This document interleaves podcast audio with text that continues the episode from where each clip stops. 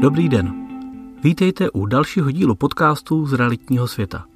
Všechny díly podcastu a články černé na bílém najdete také na www.adol.cz.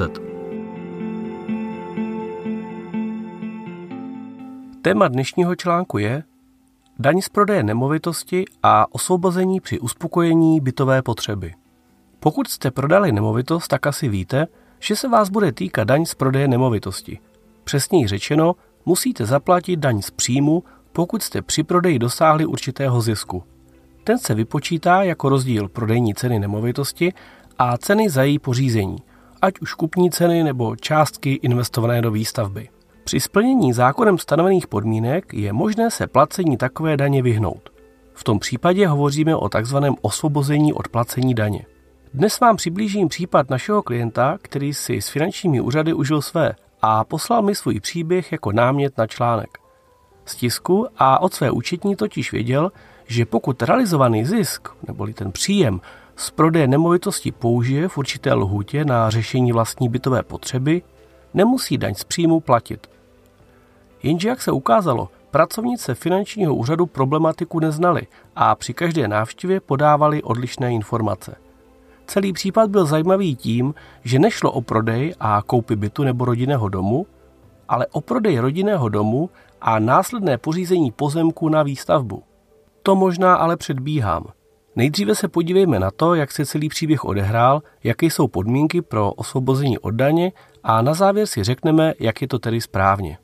Příběh klienta. Koupil jsem v dražbě rodinný dům. Ne pro další prodej, ale pro vlastní bydlení. Začal jsem ho tedy rekonstruovat, ale asi po 15 měsících jsem se nakonec rozhodl jej prodat. Dostal jsem totiž možnost koupit hezký zasíťovaný pozemek pro stavbu domu a tak jsem se rozhodl pro stavbu nového rodinného domu a současný dům koupený v dražbě prodat. Dům jsem tedy nakonec skutečně prodal. Vlastnil jsem ho 15 měsíců a asi 3 měsíce před prodejem jsem v něm i bydlel. Rozdíl mezi kupní cenou v dražbě a prodejní cenou byl asi 800 tisíc korun. Následně jsem koupil pozemek za 650 tisíc. Nyní již budu mít stavební povolení a začnu stavět. Já jsem na finanční úřad před rokem při podávání daňového přiznání za rok 2017 předal také oznámení o přijetí finančních prostředků za prodej nemovitosti a následného použití pro vlastní bytové potřeby, to je koupě pozemku pro stavbu domu. Už při tomto podání oznámení na to pracovnice finančního úřadu nevěřícně koukala a tvrdila, že daň z příjmu zaplatit musím, že nic takového v zákoně není. Naštěstí její kolegyně ji opravila a přiměla ji k nahlédnutí do zákona. Tam toto osvobození skutečně po delší době objevila a řekla mi, bylo to v loni, že tedy nyní daň z prodeje nemovitosti platit nemusím. Že doplatím daň jen z částky, kterou bych neproinvestoval. Zatím jsem utratil pouze 650 tisíc za pozemek, tedy do částky 800 tisíc korun ještě pár tisíc chází. No a perlička nakonec. Nyní po roce už je na finančním úřadě jiná pracovnice a tam mi opět tvrdí, respektive moji účetní, že to zdanit musím, že nic takového neexistuje. Pojďme se podívat na daň z prodeje nemovitosti a osvobození. Jak jsem již psal v úvodu, je nutné počítat při prodeji nemovitosti s úhradou daně z příjmu a to dle zákona o daních z příjmu číslo 586 z roku 92 sbírky. Jednou z možností osvobození od platby této daně je splnění časového testu. Buď jste nemovitost, byt, dům nebo pozemek vlastnili alespoň pět let a pak jste od daně osvobození. Nebo jste bezprostředně před prodejem nemovitost využívali k vlastnímu bydlení, a to v délce minimálně dva roky. Pak jste od daně také osvobození. Z logiky věci se toto osvobození nevztahuje například na pozemky nebo jiné objekty, ve kterých není možné trvale bydlet. Chtěl bych zde upozornit, že v tomto druhém případě hovoříme o využívání nemovitosti k bydlení, to je zle paragrafu 2 odstavce 4 zákona se myslí. Bydlištěm na území České republiky se pro účely tohoto zákona rozumí místo, kde má poplatník stálý byt za okolností, z nich lze usuzovat na jeho úmysl trvale se v tomto bytě zdržovat. Nestačí si tedy v dané nemovitosti nahlásit trvalý pobyt. Další známou variantou pro osvobození o daně z příjmu je investování daného zisku na uspokojení bytové potřeby. O této možnosti nás informuje paragraf 4 odstavec 1 písmeno A, jenže pokud si přečtete tento paragraf, tak zjistíte, že se zde hovoří neustále o domech, bytech a podobně. Ale jak je to v případě, že jste si koupili ze zisku pozemek, na kterém chcete stavět? A co víc, v našem příběhu byl pozemek levnější než příjem z toho prodeje. Nyní si řekněme něco o bytových potřebách. V našem případě je totiž právě nutné hledat v zákoně nejdříve definici bytové potřeby. Ta je za mě trochu schována v paragrafu 15 odstavec 3, který se věnuje snižování daňového základu při výpočtu daně. Pro ucelený pohled na tuto problematiku zde uvádím všechny případy, které uvádí zákon. Tedy cituji. Bytovými potřebami pro účely tohoto zákona se rozumí za A. Výstavba bytového domu, rodinného domu, jednotky, která nezahrnuje nebytový prostor a tak dál a tak dál. Za B.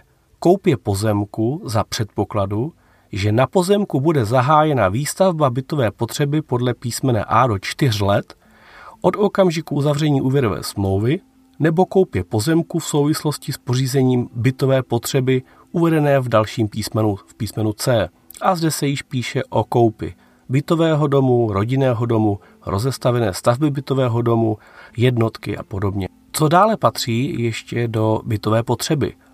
Eh, pod písmenem D tam také patří splacení vkladu právnické osobě, jejím členem za účelem získání práva nájmu nebo jiného užívání bytu nebo rodinného domu. Pod písmenem E je zde údržba a změna stavby bytového domu, rodinného domu, bytu v nájmu a tak dále. Pod písmenem F je také vypořádání společného mění manželů nebo vypořádání spoludědiců v případě, že předmětem vypořádání je úhrada podílu spojeného se získáním jednotky, která nezahrnuje nebytový prostor, tedy opět se bavíme o nemovitostech.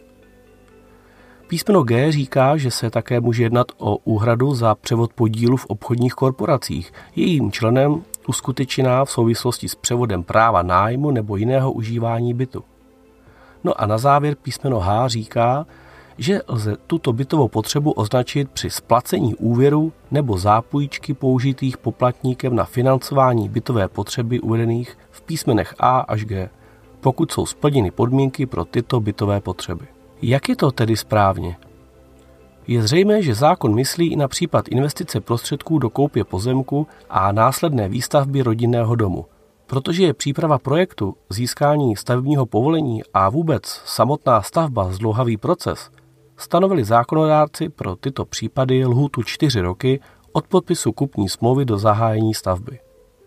Určitě ale je dobré si zajistit doklad nebo potvrzení, že je pozemek skutečně například v územním plánu nebo v rámci územního rozhodnutí určen k výstavbě rodinného domu. Pokud by se ukázalo, že pozemek není stavební, výjimka by uznána nebyla. Malá teoretická úvaha. Jsme v Čechách a tady si umíme s čím poradit a vymyslet různé klíčky. Takže si i já dovolím malé zamyšlení. Byla by možnost, že bych si každého půl roku koupil nový dům v dražbě nastěhoval se do něj a obratem bych jej prodal se ziskem. Po prodeji prvního domu bych si také koupil stavební pozemek. Měl bych tedy pak možnost další zhruba tři roky tyto peníze neustále reinvestovat a s vidinou investování do řešení bytové situace bych je nemusel danit. Do čtyř let bych pak všechny zisky zainvestoval do výstavby nového domu a nikdy bych tak daň ze zisku nezaplatil.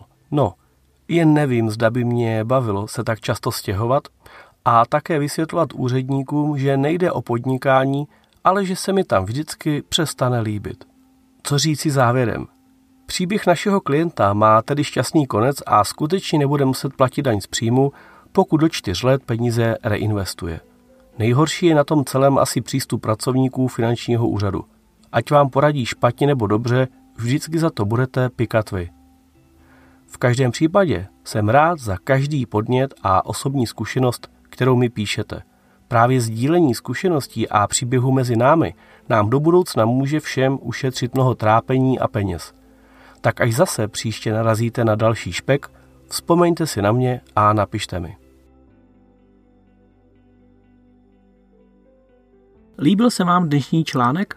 Můžete přidat svůj komentář, like nebo článek sdílet na našem Facebooku, Twitteru, LinkedInu nebo na blogu našich stránek www.adol.cz.